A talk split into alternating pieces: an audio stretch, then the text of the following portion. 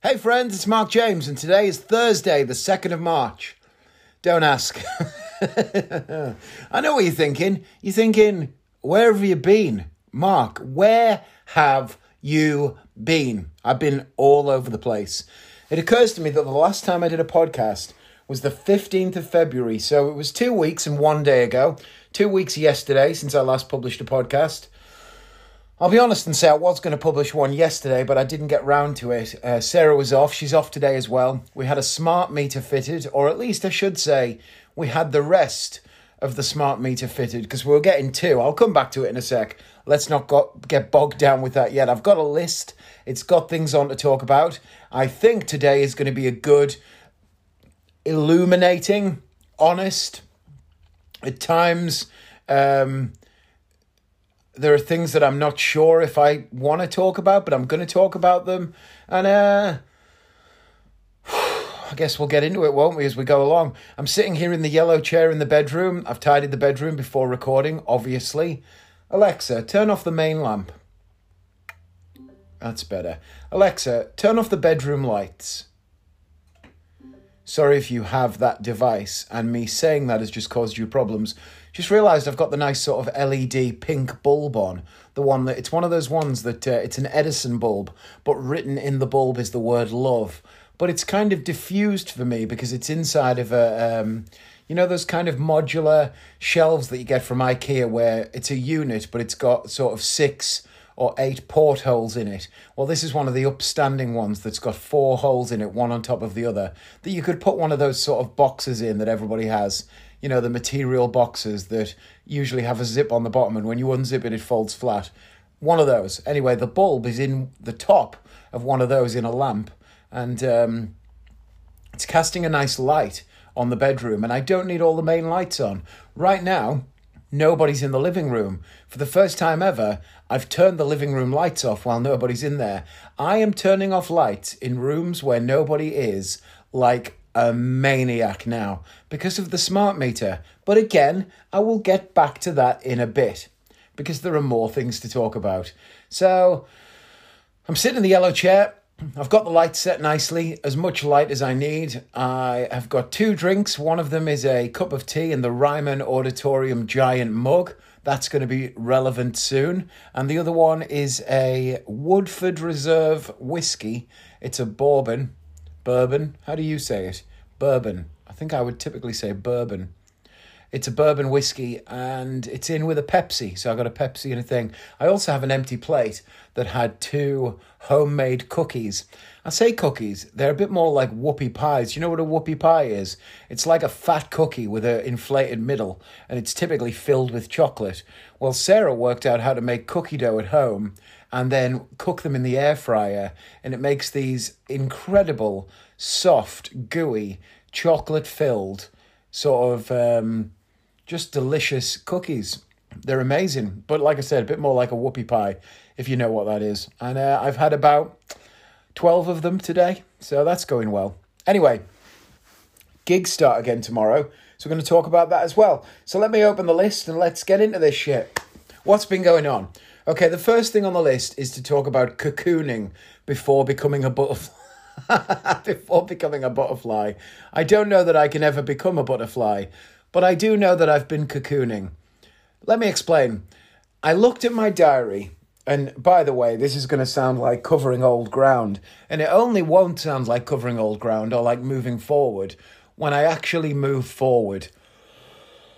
the problem with the way my diary's been recently is that in the past sort of four months, I've had a few single event occasions that I've wanted to be healthier for. And of course, I know the drill, I know the path, I've walked it many times before. There is no point in trying to be healthy for a single event. You should try and be healthy for your whole life because being healthy, having things that you want to wear, being in good mindset means that you're basically prepared for anything, even if it drops on you at the last minute. But the problem with preparing for single events is diminished expectations. Because, say you're preparing for your friend's wedding and it's a month away, you think to yourself, God, a month. I could achieve so much in a month. Think about how much weight I could lose, how much moisture I could, moisturizer I could put on, how many walks I could go on, how healthier I could be. I'm going to be really good. And then after one week, when you haven't started because it still doesn't feel that urgent, there's three weeks to go. I've got a little bit of a cough throat thing here because of the whoopie pie cookies. The whoopies, the Wookiees. Oh my god, I've eaten Wookiees. anyway, um, you realize that it's still ages away and you haven't done anything yet, but that's okay. And then because you just wasted a week, it's quite easy to waste a second week. Then you realize you've only got half as much time as you had in the beginning, and you immediately don't feel like it's possible to really achieve anything. Because against a backdrop of being able to achieve what you'd originally set out to, you realize that it will only be possible for you to achieve half. And so you think, well, you know what, I can probably do that much in just a week, so I'll save it a week. And then with a week to go, you think, oh, fuck it, I'll just wear that dress that I always wear, or I'll wear that suit that I always wear, or whatever.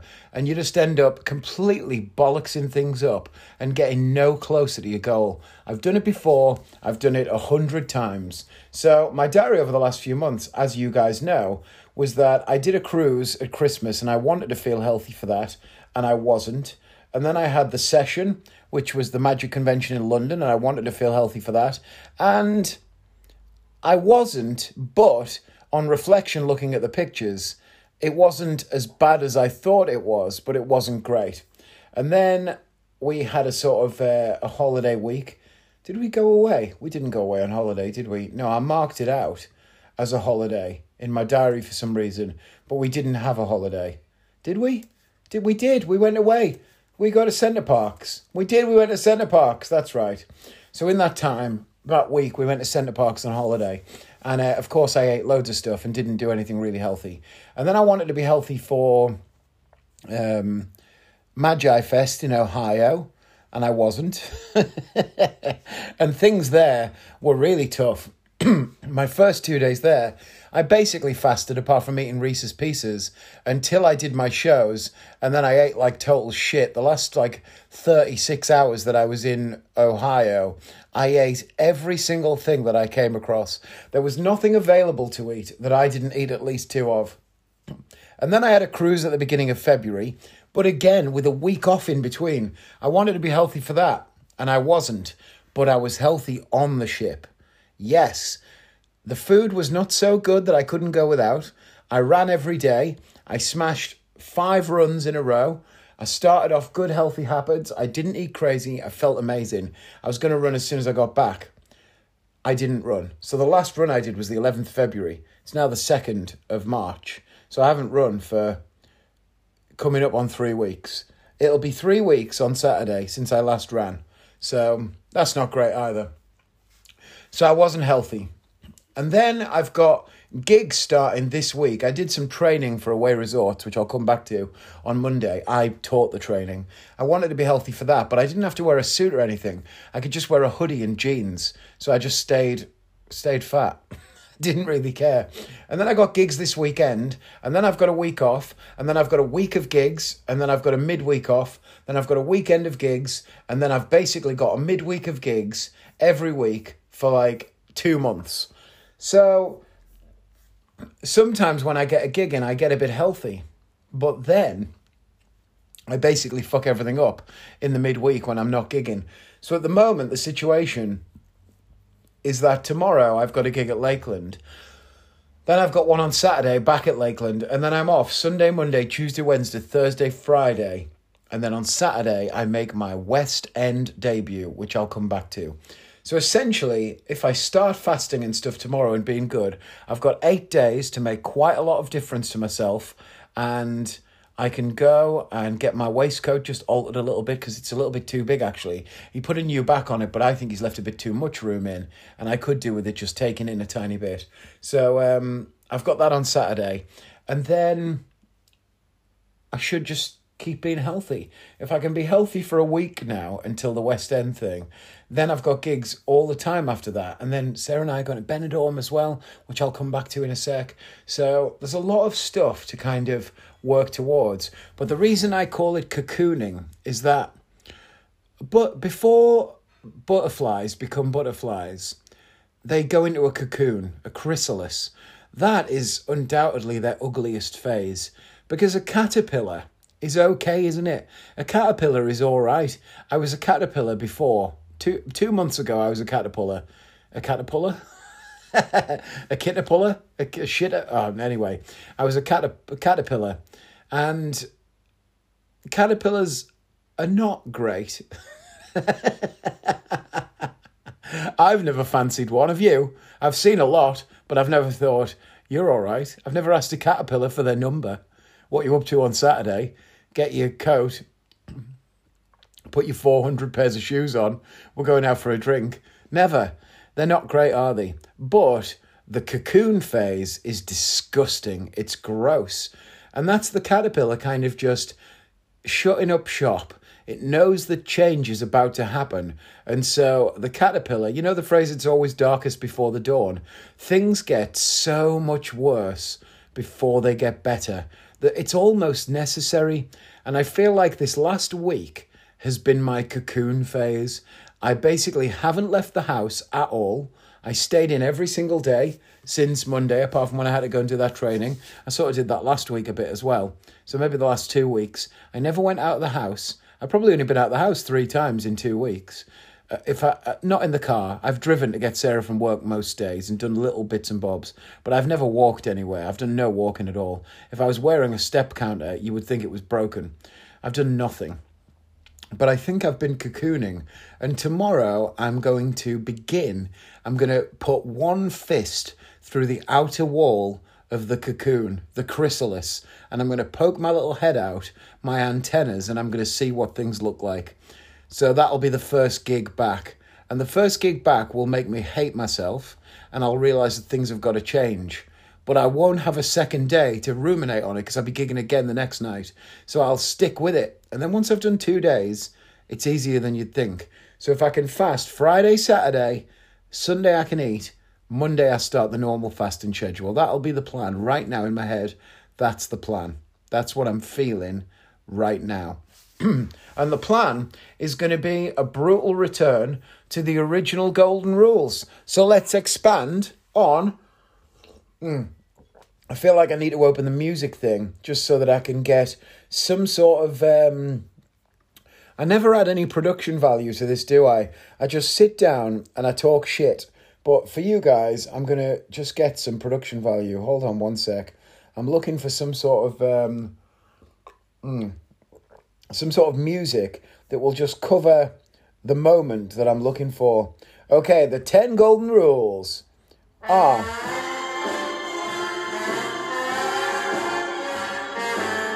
That's probably not what I was looking for. I hope that doesn't get the podcast taken down. I bet putting that music in gets the podcast bollocksed. Um, I'm still looking. Hold on. Mm. If I were a magician, oh, that was a great tune. I used to practice a card manipulation routine at that once upon a time. Um, I don't know that I'm going to find what I'm looking for here. And I always imagine when I'm thinking about this, I always imagine Sarah listening and going, oh, God, just get on with it for fuck's sake. I hope you can hear those noises. Okay, the 10 golden rules. The 10 golden rules are. Was a bit of an anticlimax, wasn't it? But anyway, oh, here we go. This is better. Drum roll.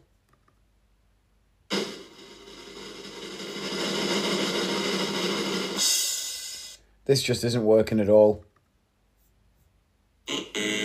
Right, I'll never do sound effects on the podcast again. You have my word.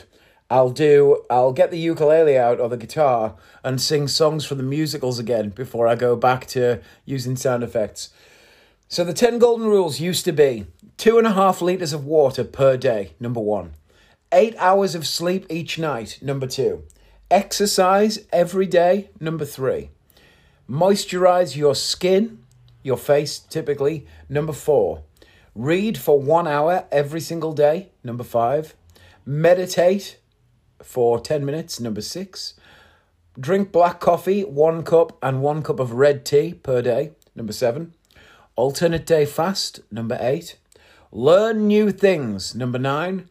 and no sugar at all. Number 10. Actually, mm, the no sugar one was probably the most helpful because I eat loads of chocolate. I've probably had about 30 Easter eggs in the last few weeks.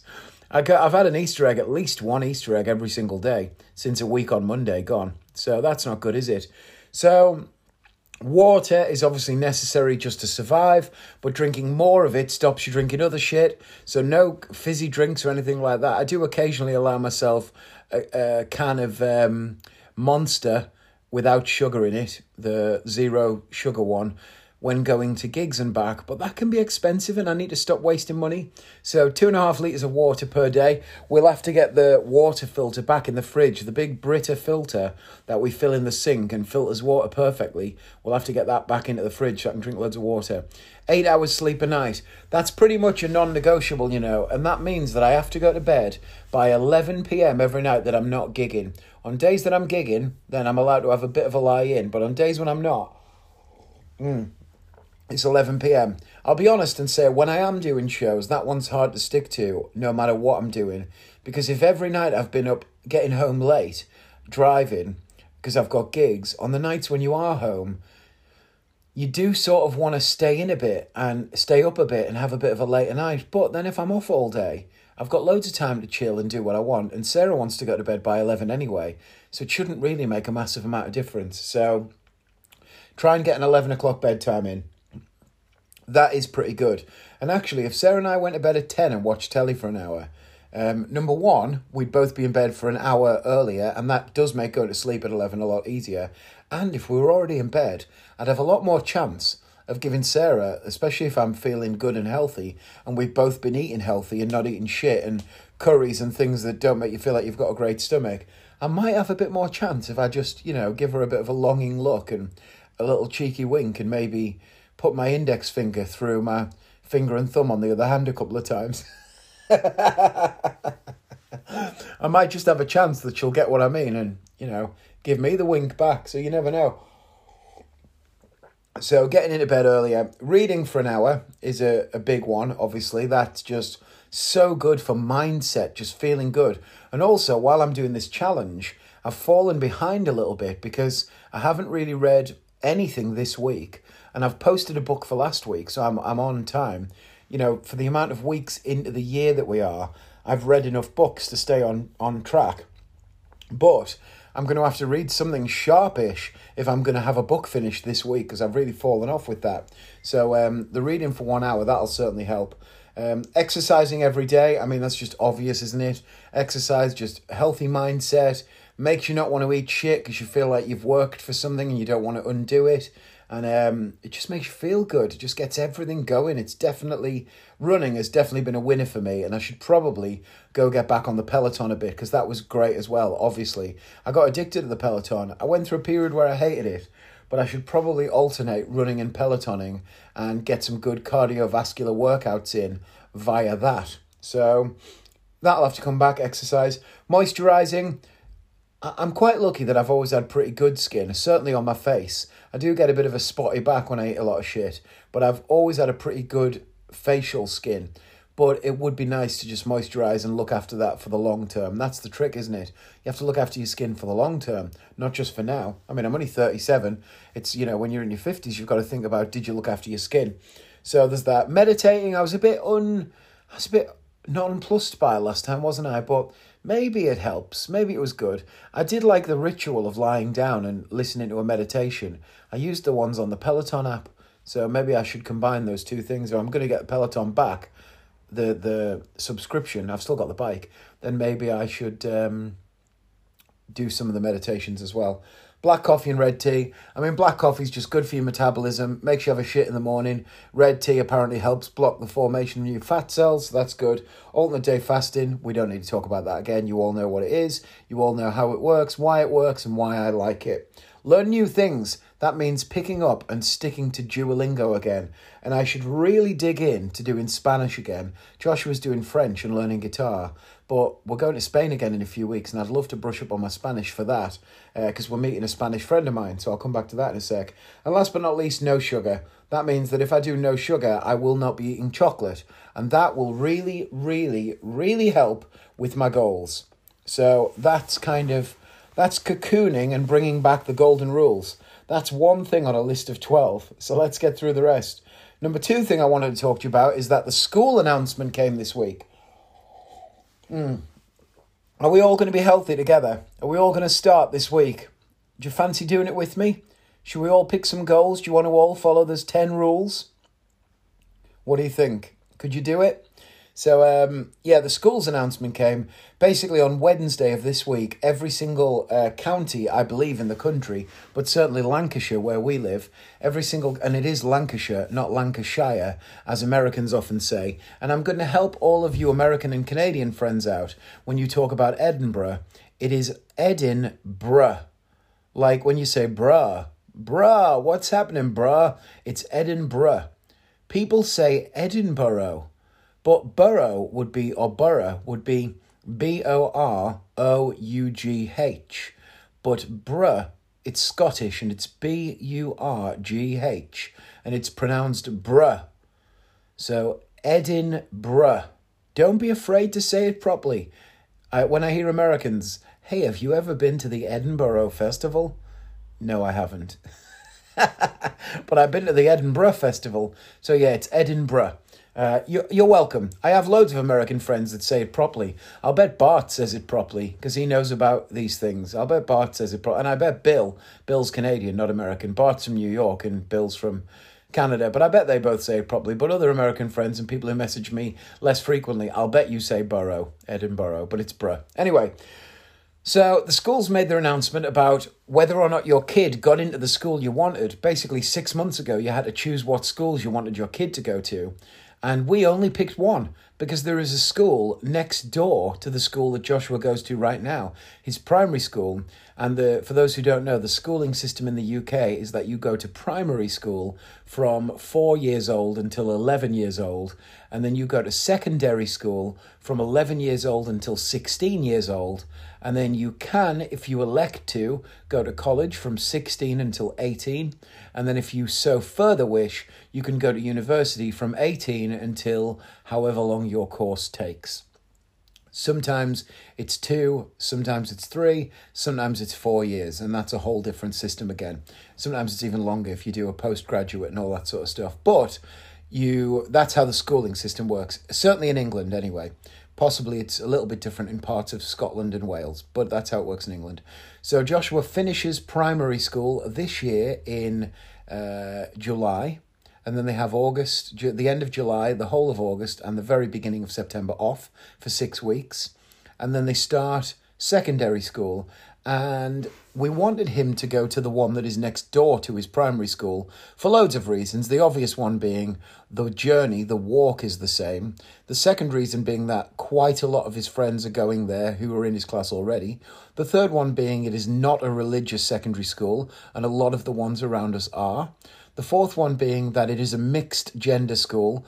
A lot of the schools are single gender the one that we walk past every day, there's an all girls school, and then if you walk past Joshua uh, Joshua's school, yeah, there's an all boys school, and we didn't want him to go to either of those. I very nearly went to an all boys school, but didn't, and I'm glad of that. And Sarah went to a mixed school as well, so I'd rather he went to a mixed, non-religious school that is next to where the one he already goes to is. And for all those reasons, we only put one option, but there's always a chance you wouldn't get it. But we were thrilled to find out that he did get it, so that is very good. I know I've often contemplated my thoughts on the transgender issue that's exploding right now around the world. What happens if you are in a single gender school? What happens if you are in an all girls school and then you suddenly make it known to everyone that you identify as male? Do you have to leave that school? What's the mechanism by which you do leave that school?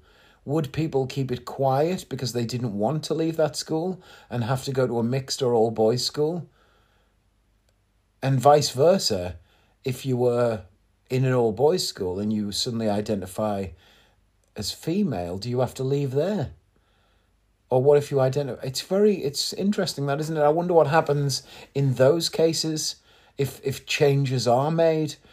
I'm sure that there's a whole process of um, collaborative conversation between the student, the parents, and the teacher, teachers. But I wonder what happens there. It's quite interesting.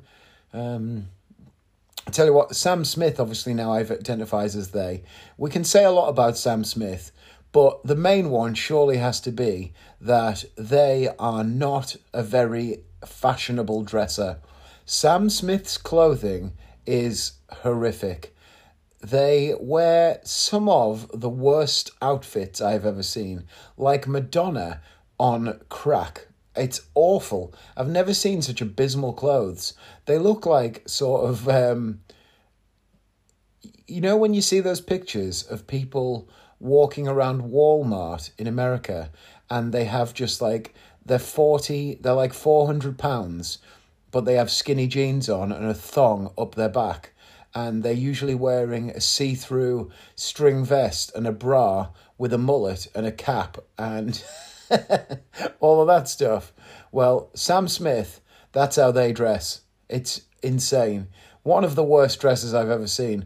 Putting Sam Smith's gender aside, the way that they dress is horrendous.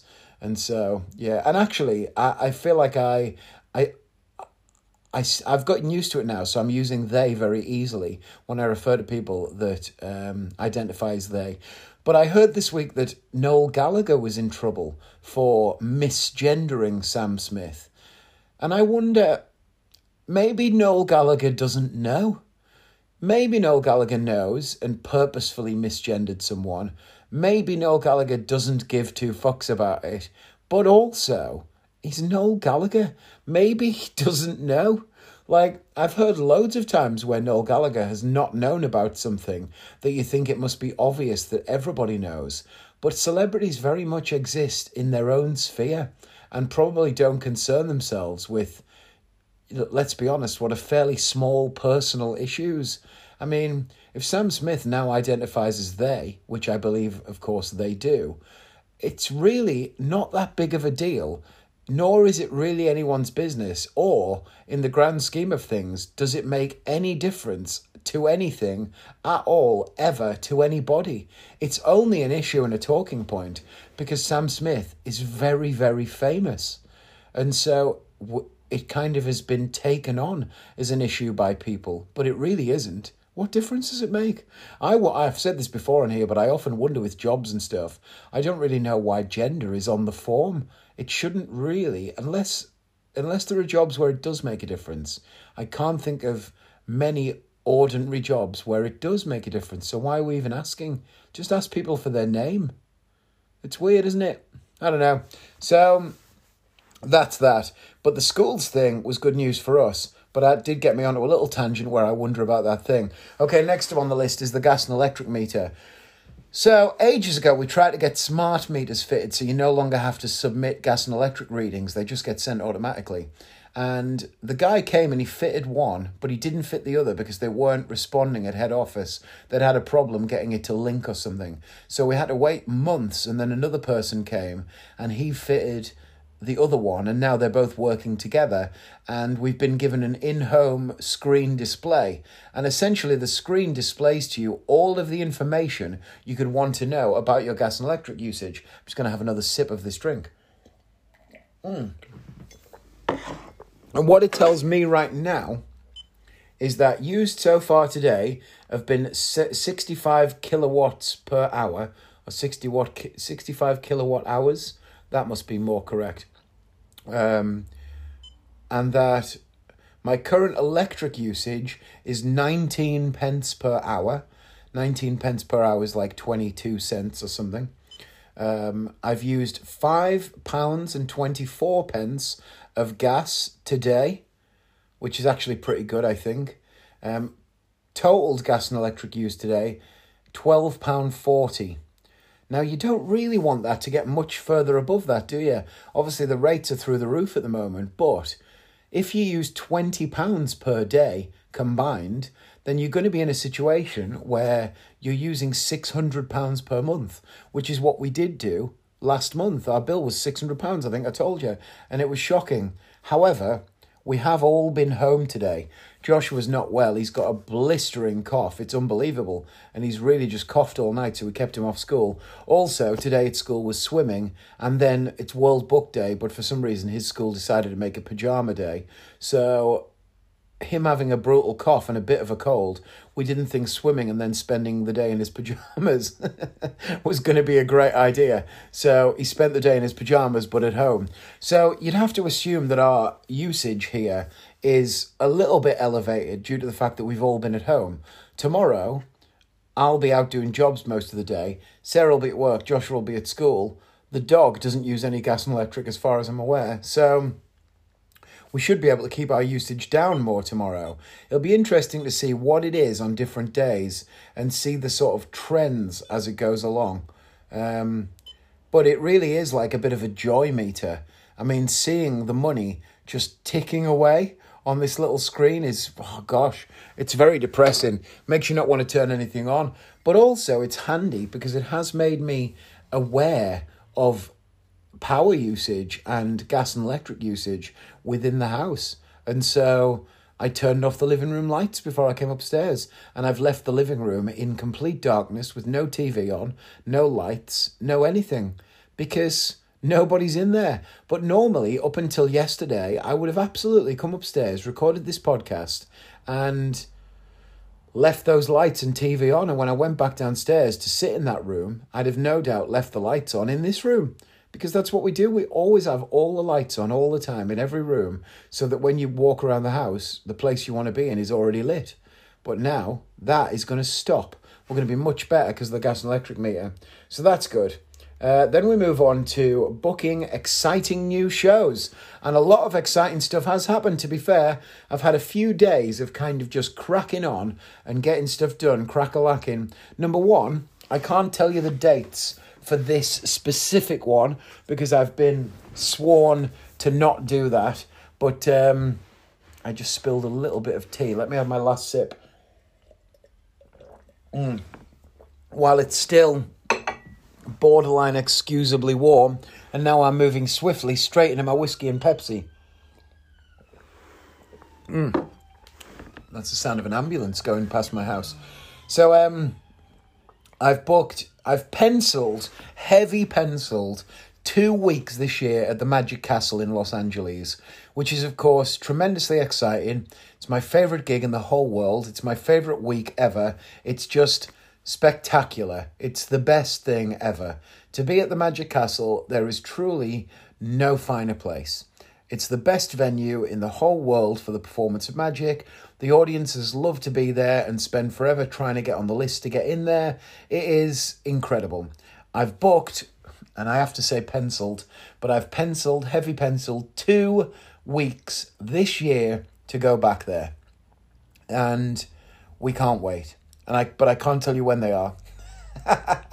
because other performers might listen and it will trigger all sorts of um, bad things because people, the Magic Castle are very cautious in the way that they book these days. And if people find out that you've got dates for certain months, but they haven't booked dates yet, they've been put on hold for dates that are closer than then or whatever, it causes all sorts of raucous, ruckus, ruptures, ructions, ru- hmm. I don't know. It's not good, basically. So, but because of the international travel situation and the way that my diary is filled up, I've asked for dates at two split points, and um, I've been given pretty strong pencils on both. So I can't really talk about it anymore, but that's what's happening there. I've also confirmed to perform at the Chicago Magic Lounge again, which I loved last time. I loved the gig, and Sarah and I didn't have the best time last time. I've talked about this quite a few times on the podcast before.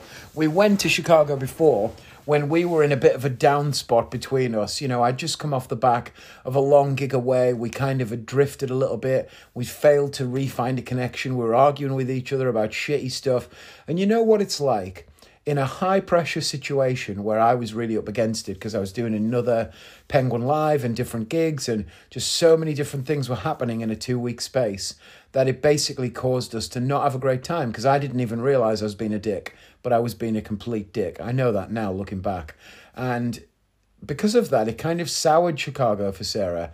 But actually, Chicago is a great city. That venue is a great gig. And I think that there's a great time to be had there if we go back like we are now. You know, actually, it's funny to say that because we've been bickering for no reason the last couple of days. I've probably been being a dick again and not really realised, but I've been very argumentative.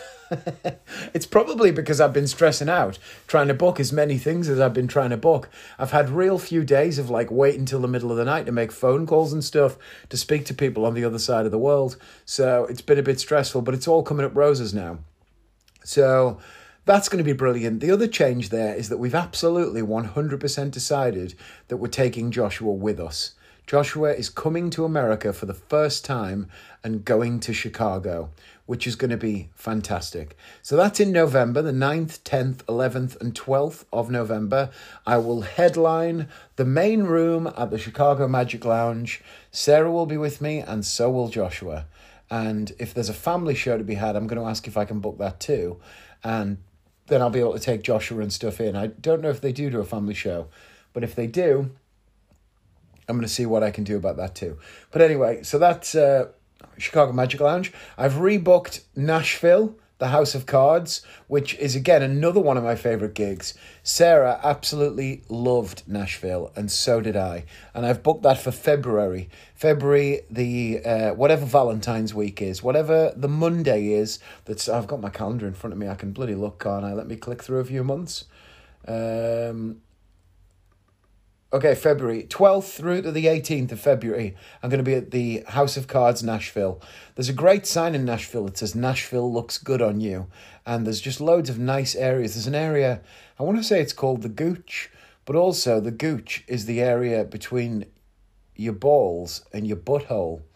So is it called the Gooch? it's a place that I remember everyone going, oh, Taylor Swift likes to hang out there. There's two like wings painted on the wall, and you can stand in front of them and get your picture taken. I feel like it can't be called the Gooch. I'm going to have to Google this now. If it is called the Gooch, that's funny. The Gooch, Nashville. Uh, oh, okay. So it is called, but it's pronounced Gulch. it's it's written G U L C H.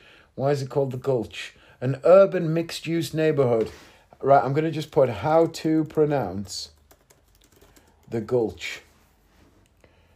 Oh, there's a thing to play it. Hold on a sec. Gulch.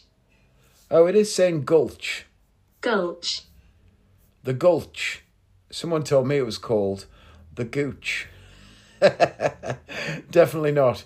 Well, now you know that the Gooch is the area between the butthole and the um, the balls. I think in America they call it the taint because it it taint the butthole and it it taint the balls. It's called the taint. Anyway, so I've booked Nashville again for Valentine's week.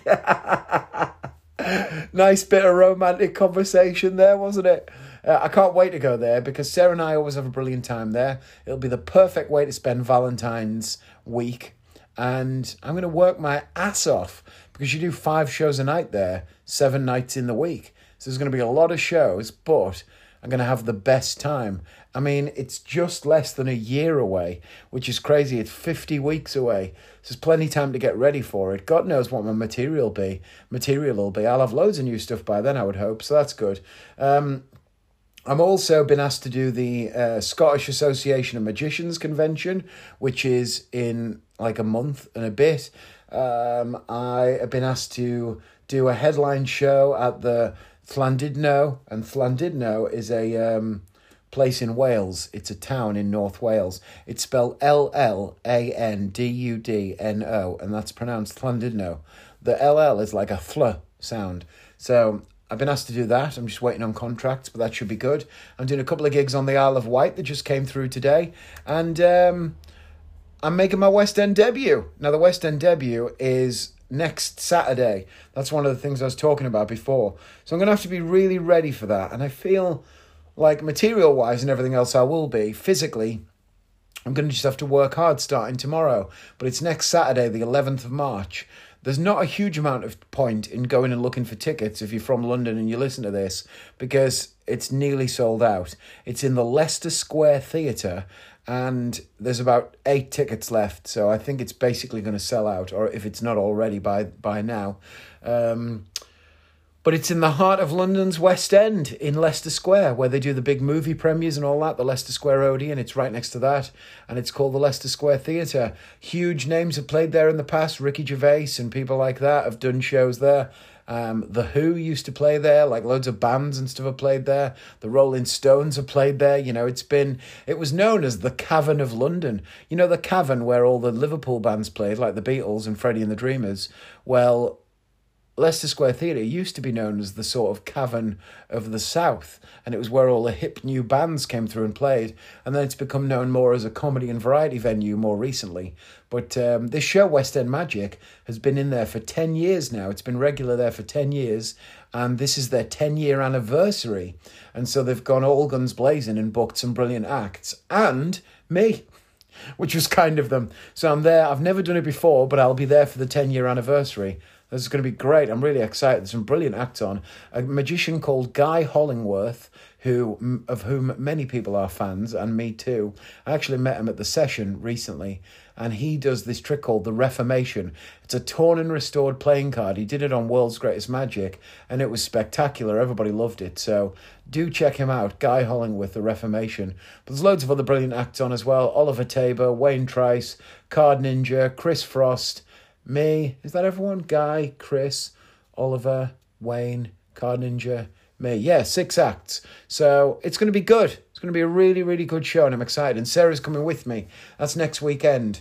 Joshua is going over to Blackpool to see grandparents, and Sarah and I are going down to London next Friday, staying over in a hotel, and then getting the tube into town to do the show. And then after the show, we're going to drop my stuff off at a um, there's places you know where you can store stuff usually it's just like convenience stores but they do bag storage and you can just book your case in there and then go back for it later at night and um they just basically look after it for you. So while you spend the day in London, it's a very common service in London, and we will be using it. We did it last time as well, so um, that's very handy. I've been to the Blackpool Magic Convention. That was cool. Didn't actually go to the convention. I just went to the Ruskin on the Thursday night and the Sunday night to see friends hung out with my friend Morten Christensen, which was really cool. Uh, hung out with Mario, the Maker Magician, which was really cool. He and I have been friends for a few years online, but there's the first time I met him in real life, so that was super awesome. He's from New York, Bart. I'm sure you know him, Mario, the Maker Magician. So um, that was amazing. I had a really good time. I saw loads of good friends there. Hung out with Peter Turner again, who I was at the session with and flew back from Magi Fest with. Just a bunch of great people, and it was nice to see them. Didn't attend any of the actual convention because I was doing shows, but went a couple of nights to see friends, and that was really cool. Funny, actually, talking about being in London for the West End and seeing shows, it really made me laugh this week because um, I was going to book tickets for a show, but they're so expensive, so we're just going to go down there and. Um, what's it called, busk it and have a great time. Go to Camden Lock, go to the market, get pastel de natas at the market, go for a late night walk down Brick Lane and get um, what's it called, salt beef um, bagel, go around the food market, go to the juggling shop, maybe find the magic shop and stuff. Like I've never taken Sarah to a magic shop in London, so maybe find an old magic shop. They're pretty cool, and uh, let us see what that's like, and then just see what Sarah wants to do. Basically, once I've done the show, I'm kind of up for anything. So wherever in London she wants to go, that's where I want to go. And if during those trips we happen to go near to the juggling shop, which is on the corner of Camden Market. I'd quite like to buy a yo-yo for some reason. I want to buy a yo-yo that I had with a um, with a when I was a kid, a Yomega yo-yo with a brain. It's called the brain yo-yo, and it's got like a brake inside that makes it stay at the bottom for ages. So you can do loads of tricks. I decided I wanted to get one of those and learn some stuff and try as an adult to learn all the tricks that I couldn't do as a kid. I was pretty good with a yo-yo as a kid. I did learn a load of tricks, but I'd like to learn more. So um, pick up a yo-yo from there. I'd love to go near maybe um, a magic shop and have a little look in and just show Sarah what a London magic shop is like because they're all very old. And um, aside from that, I'm basically up for anything. I'll do whatever. So we'll just have a great time, do the show, and then we're staying over, and then the next day we come back. It's going to be really good. So I'm looking forward to next weekend a lot.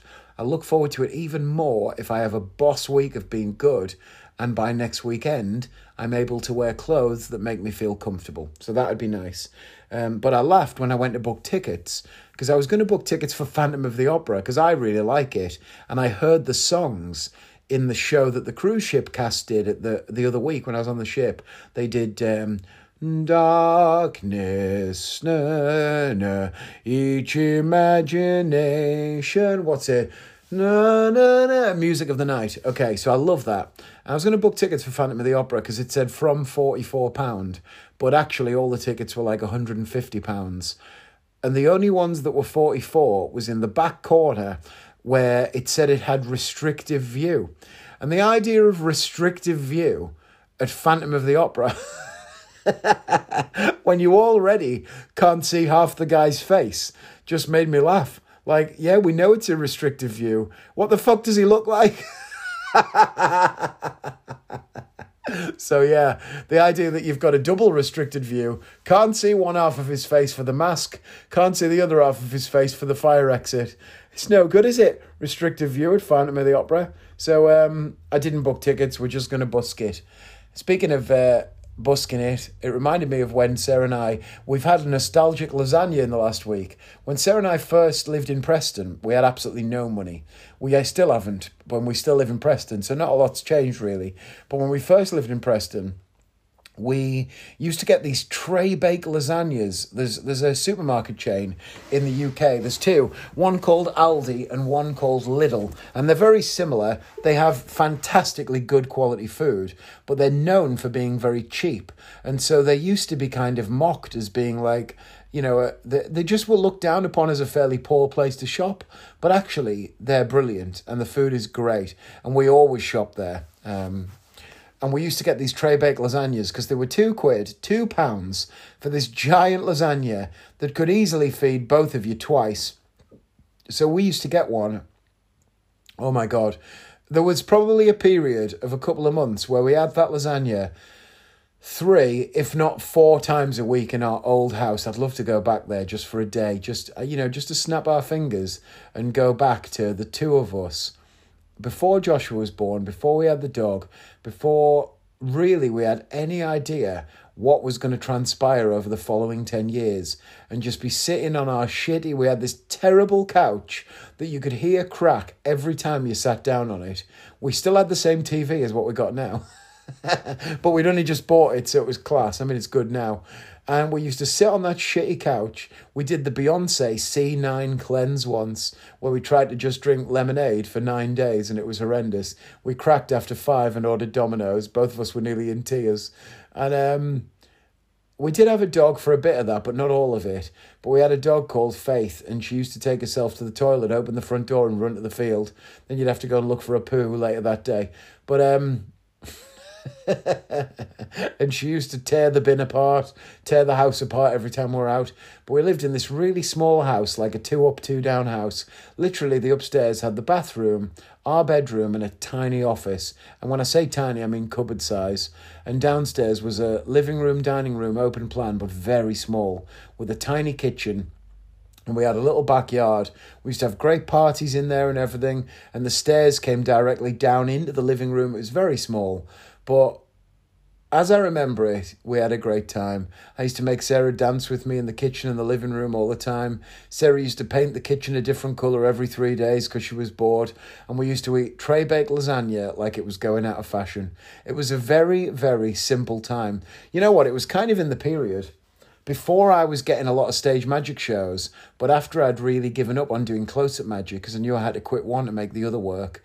And we just had no money because I wasn't earning anything. We lived, there was probably six months where we lived entirely off Sarah's wage. I don't think for six months I brought a penny into the house and we lived entirely off Sarah's wage for, for all of that time.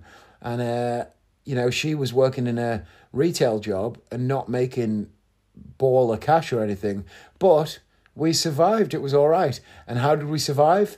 Because three or four times a week we ate two pounds tray baked lasagnas, but they were delicious. But the other day, Sarah was in one of those supermarkets and she saw one and she bought it and brought it home and cooked it. And you know what? It tasted exactly like it used to.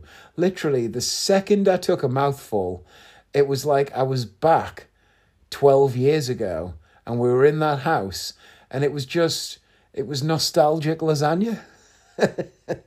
There's no other way to describe it. Nostalgic lasagna.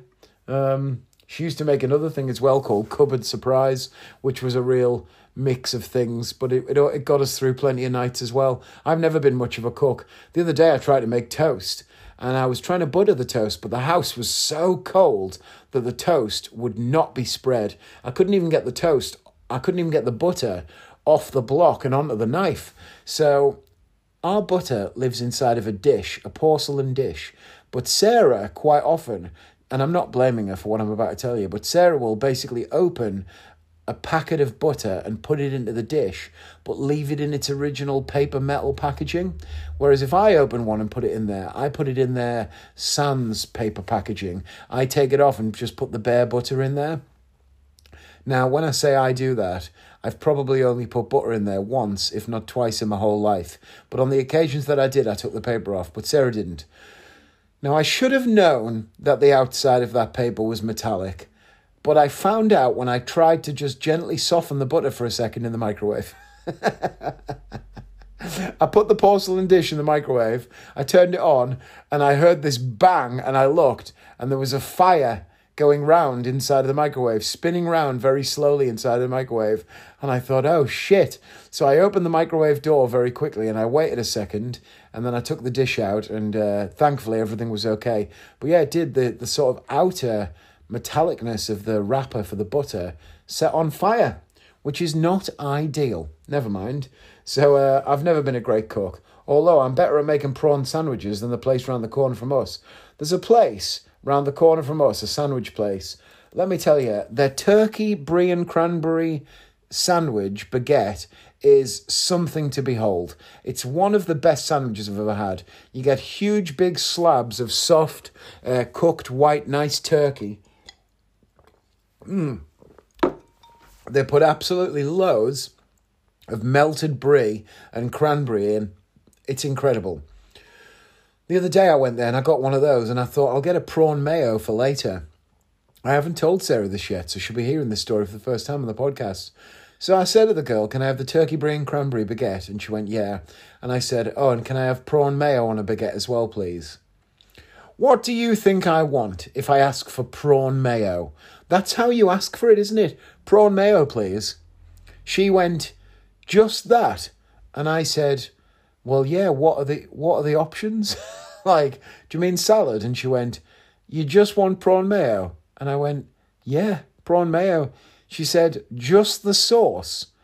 And I said, what do you mean, just the sauce? and she went, you want prawn flavoured mayonnaise? And I said, No, I want prawns and mayonnaise in a baguette. Prawn mayo. And she went, Oh, you want the prawns too? And I'm like, I said, Who would order that and only want? And she went, Well, we have prawn mayonnaise. And I went, Do you mean Mary Rose sauce? And she said, Yeah. And I was like, Who would ask for a sandwich that only had mayonnaise in it?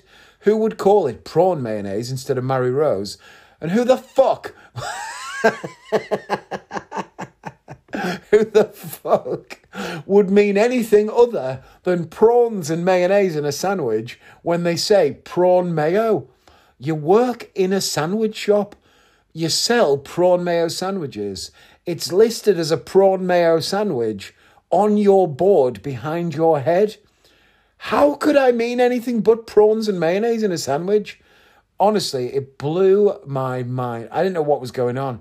Everyone in that shop, I swear, is as thick as the wall, but they do make great sandwiches.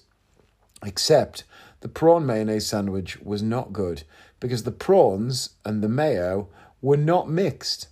They put prawns on the bottom half of the baguette. They heavily uh, spread mayonnaise on the top half of the baguette, and then they sandwich the two together. That is not prawn mayo. they have to be mixed together in a bowl. Otherwise, the prawns are falling out all over the place and it just doesn't work properly.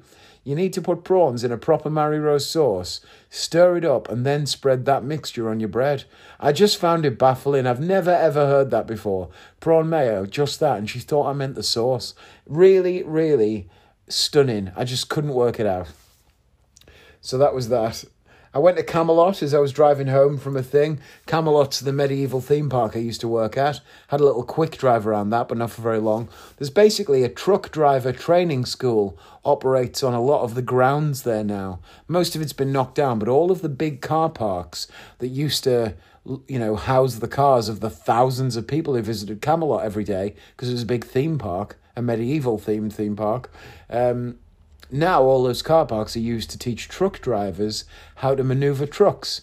So I had a little look around the back of there, but I felt like I was trespassing, so I left. And uh, the last two things, the first, I'll get this one out of the way quickly. I have always been a huge fan of David Kaplan. Back in 2008, when I attended the Blackpool Magic Convention, actually, you know what? I'm going to stop the recording here and I'm going to turn these last two things into the new it's all part of this podcast, but I'm at 55 minutes and it only lets you record a single hour at a time. So, in order to be able to say everything I want to say properly, I'm going to have to start a new recording and add it onto this one. So, I might as well do that now. I don't need to tell you any of this, you know. I could have just done it. You'd have got the podcast and you wouldn't have known any different, but it's just who I am, isn't it? Can't change it now. Right, here I go.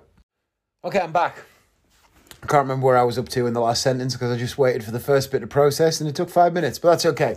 So I've always been a big fan of David Kaplan. I know that was what I was telling you. David Kaplan is one of the greatest acts ever in the history of just magic. He's brilliant. He's called the Great Kaplan as well as his act. It's kind of um, purposefully funny hyperbole because the sign that says the Great Kaplan changes to the just okay Kaplan and loads of different stuff through the through the show. He's really really funny anyway, and he's one of those acts that works both silently and he does talking bits. I was sitting in the audience of the Blackpool Magic Convention, two thousand and eight. Nobody knew who I was, including me. I didn't know who I was either. I was a um, close up magician doing restaurants had aspirations that I wanted to be a stage magician, but it felt quite sort of um, unreachable.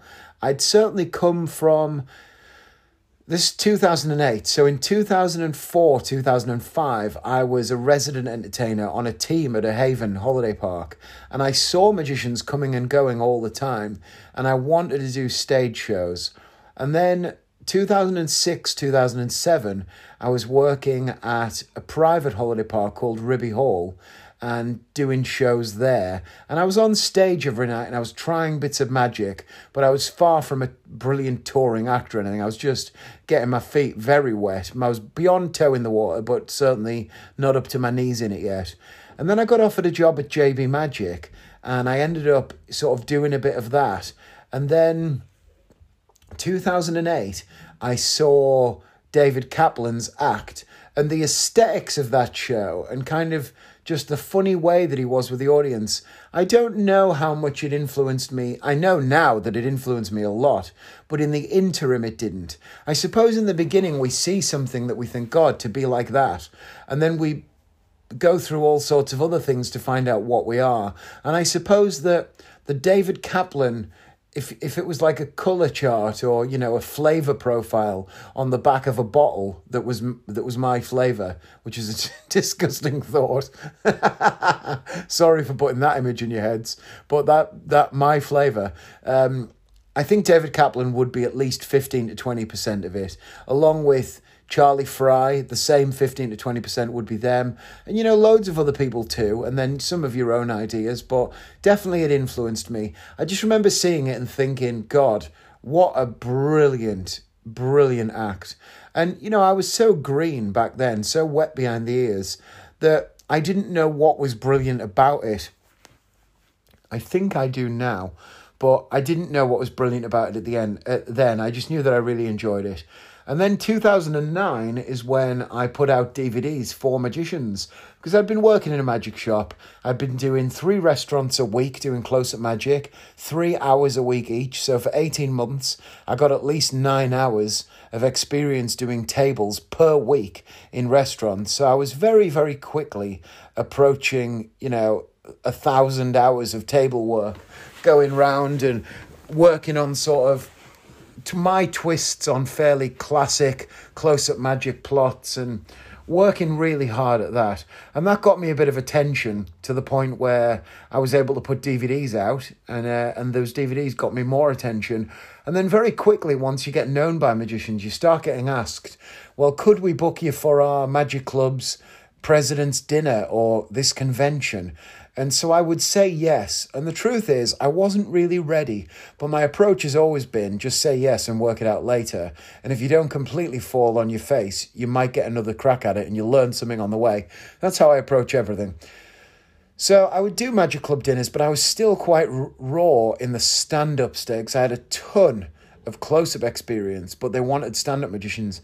Now, I don't know that anybody in magic looks at me as a close up magician. There'll be loads of people who know my work who don't know that I ever did close up, and there'll be people who still think that's what I am, but not many. And there'll be some people who know that I've done both previously, but most people now, if they know me, would know that I don't do close up magic anymore. But it's certainly where I came from and how I gained some notoriety in magic, how I got in the room with my heroes.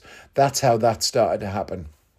And so I've always idolised and loved the work of David Kaplan over the years. Whenever a video of him would appear on YouTube, which is rare, I would watch it 10 times in a row and just think, God, isn't this brilliant? Like, this guy's act is just spectacular. And I really, he hates this, by the way. if you try to talk like this to him or about him with him in the room, he would hate it. He's a very humble guy, really down to earth, nice guy. And I've had the pleasure of talking to him a few times over the years. I did a podcast with him where I interviewed him about his show. And then I saw him a month ago at Magi Fest. He was there because he lives in Ohio. So I saw him at Magi Fest and we hung out for a bit and talked. And then I've got this new prop. I've got this table for doing cups and balls on. And it's got a banner on it that says the world's greatest sleight of hand trick, probably. Um, and I want the banner to kind of be rolled up, hidden, and then to fall down into view so the audience suddenly become aware of it. And it's part of a gag. And I thought, I bet Kaplan would know how to do that. So I took a chance and I thought, I'll send him a message. And if he doesn't reply, I won't hold it against him. It's not like we're best buddies or anything. But I sent him the message and he read it. And then five minutes went by and I thought, oh, he's maybe he doesn't want to talk to me, or maybe he doesn't know. He's not got the inclination to. I know he would know how to help, but maybe he's not got the inclination to help. And then I got a picture message from him, and he'd done a full diagram of how he would make the thing to solve the problem that I had. So then I messaged him back saying, I think I get it. What's this bit here? And then he video called me.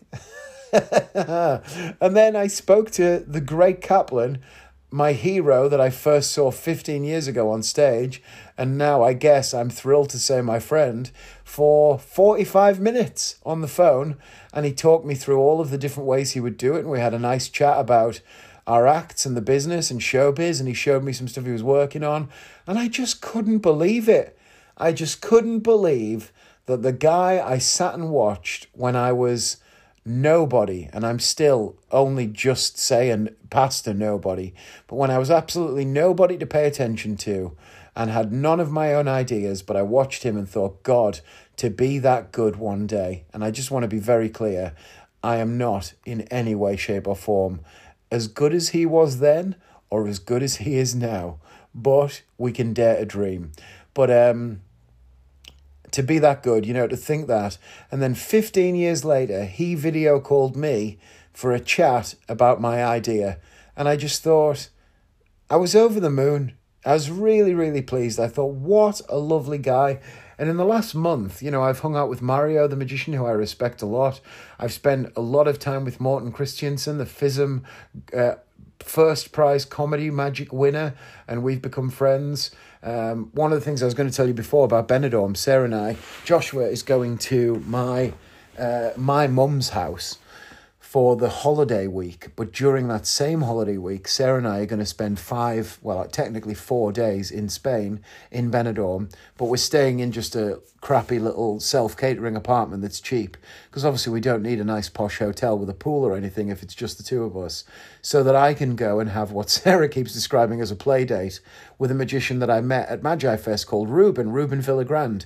And he is a fantastically good magician, and inventor of magic tricks. And I think that. Um, he and I will be in a good place to help each other with material. You know, he's got some stuff he's working on that I think I'll be able to help with, and vice versa. So we're going to go and hang out during the day and go to his studio and workshop and uh, talk about stuff. And then on the night, I'm going to come back for Sarah, and then we're going to go out for dinner with him and his wife for uh, drinks and dinner, which will be really, really nice. And I'm looking forward to hanging out with them too. It's going to be fantastic. So we're going over there to Spain to do that. Isn't that nice? But these people who are just, to me, still, I, whenever I watch a brilliant magic act, it's still somewhere between 2003 and 2008 when I first saw sort of when I first saw magicians visit my holiday park to when I first saw the world's best magicians when I first went to a magic convention. Every time I see a brilliant magic act, I'm that kid again. I'm 20 years old. I'm watching someone brilliant blowing my mind with amazing, hilarious, inventive magic. And I just think, God, I would kill to be that good. And I would love to be that person's friend. And I still don't think I'm that good, but I am a lot of those people's friends. so I suppose whatever that says, it says something that those people are happy to um, indulge my friendship. They're happy to let me be their friend. So it's just great. I just love making friends with these people now and being able to talk to them and, you know, benefit from their experience. And when you make someone like that laugh or when you say something to them and they go, that's a great idea. I never thought about that. Do you mind if I use that? And they use it. I mean, Christ, Lance Burton asked me the other week if he could use one of my presentations for one of his things. And it just, I just couldn't believe it. Lance Burton, fuck me. So it's just, I just am really enjoying being a magician at the minute. And it's made me want to push harder and do more and just be better. And like getting this new table ready for doing the cups and balls and I've got this like multilingual crazy idea for cups and balls that I never saw anybody do before and I think when it's done it's going to be brilliant but it's going to take a lot of work. It'll be a couple of months of even working it before it gets to be good. But the idea is that I do the trick because the cups and balls is a trick with three cups and three balls. So I don't want to ruin any magic for anyone, but within the trick there is a point where you are doing a sort of puzzle-ish sleight of hand game almost. And then at the end of the trick the small balls you've been using you lift up the cup and you have a giant load. Usually it's like oranges or baseballs or whatever i'm going to perform the trick so that rather than at the end of the trick all of the magical things happen that allow you to reveal all of the giant loads in the cups I'm going to stagger them throughout the routine as I eliminate cups. So it'll be a three cup trick at the beginning, and I'll talk about how they did it that way in France on the streets, buskers would perform it, and I'll say some of the lines and do parts of the trick in both English and French, simultaneously combining them with a musical change. And then at the end of that, one of the cups will be eliminated. And I'll say, but then they did it in Spain throughout Europe. It traveled to Spain and they only did it with two cups. And then, you know, uh, I asked someone, I said to a guy in France, why don't you do it with two cups? And he said, duh. Because duh is French for two. Anyway, so I'll do it with two cups. And, um, then at the end of that phase, one of them gets eliminated. And then I do the final bit and I'll say, but in America, they keep things simple and they just use one cup. But the sleight of hand has got to be very good. So I do the bit with one cup. And then at the end, I lift the cup. And the small baseballs I use have now become a giant baseball. And then I say, but remember this trick started in France, and when I lift that cup is an onion. And then we went to Spain, and when I lift the second cup, it's now an orange. And then I relift the first cup, and underneath there is a cricket ball, because we're of course, but I'm English, and here, you know, we play cricket, boom, and there's a cricket ball. So the end of my trick will be four different all different loads and I'll have performed the trick in three different languages, is the idea. And it's very complicated, and loads and loads of different things are happening throughout it. And there are bits of the trick that don't even use the cups. It's like stuff with the wand and just different sleight of hand. And so it's a lot of work, but I'm really excited about it, and I'm working super, super hard on it, and it's going to be great. So I'm planning that that'll be ready to go in the show by Easter, which is April. That's when we go to Benidorm. So I'm going to work on it as much as I can. I'm going to take it to Benidorm and I'm going to do it for Ruben and show him and see if he can add some stuff to it as well. And then when I come back from Benidorm, it'll be in the shows that first week after Easter. Because as soon as the Easter holidays are finished, everywhere goes quiet again, but I still have four shows a week. So in the slightly quieter rooms, I will work that routine and I'll get to do it for six weeks before the next holidays when it gets busy. So I'll get like 35, 40 performances in where. Um, maybe maybe a bit less than that I don't know where there won't be as much pressure because the rooms won't be as busy and hopefully it'll be fantastic so I'm really looking forward to that, and I think that routine's going to kill. I've been thinking about it for a long time. I've got loads of other stuff as well, but I've been thinking about it for a long time. Um, and then, last but not least, and God, this has been a long one, but this is what happens when you take forever to record, and it's two weeks worth of podcasting.